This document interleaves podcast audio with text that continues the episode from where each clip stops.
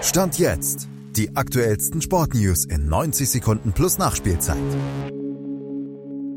Julian Nagelsmann muss beim Gießen seines Fundaments improvisieren. Alexander Zverev siegt nach einem Schreckmoment und Malte Asmus bringt euch auf den sportlichen Stand jetzt.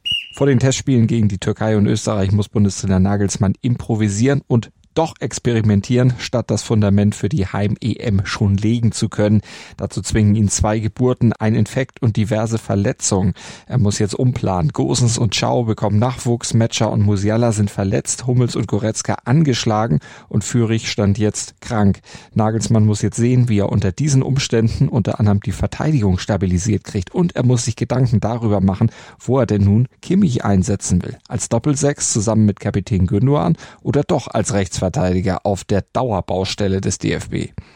Die Spiele gegen die Türkei und Österreich sind immens wichtig, um diese Frage vielleicht zu beantworten, aber auch für die Spieler, um sich zu empfehlen und um die EM-Euphorie in Deutschland weiter zu erhöhen.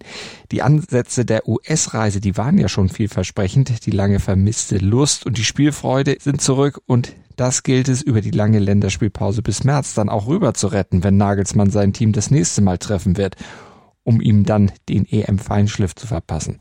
Bis dahin muss Nagelsmanns Fundament aber spätestens stehen. Die ATP Finals der besten acht Tennisspieler sind mit einer dicken Überraschung gestartet.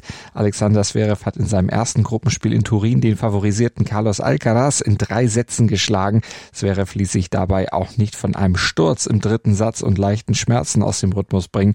Mit starken Aufschlägen und dem richtigen Quäntchen Mut zum Risiko hat er sich durchgekämpft und liegt damit Stand jetzt auf Kurs Halbfinale.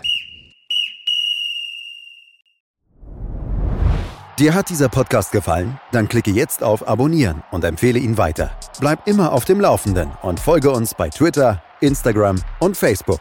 Mehr Podcasts aus der weiten Welt des Sports findest du auf meinsportpodcast.de.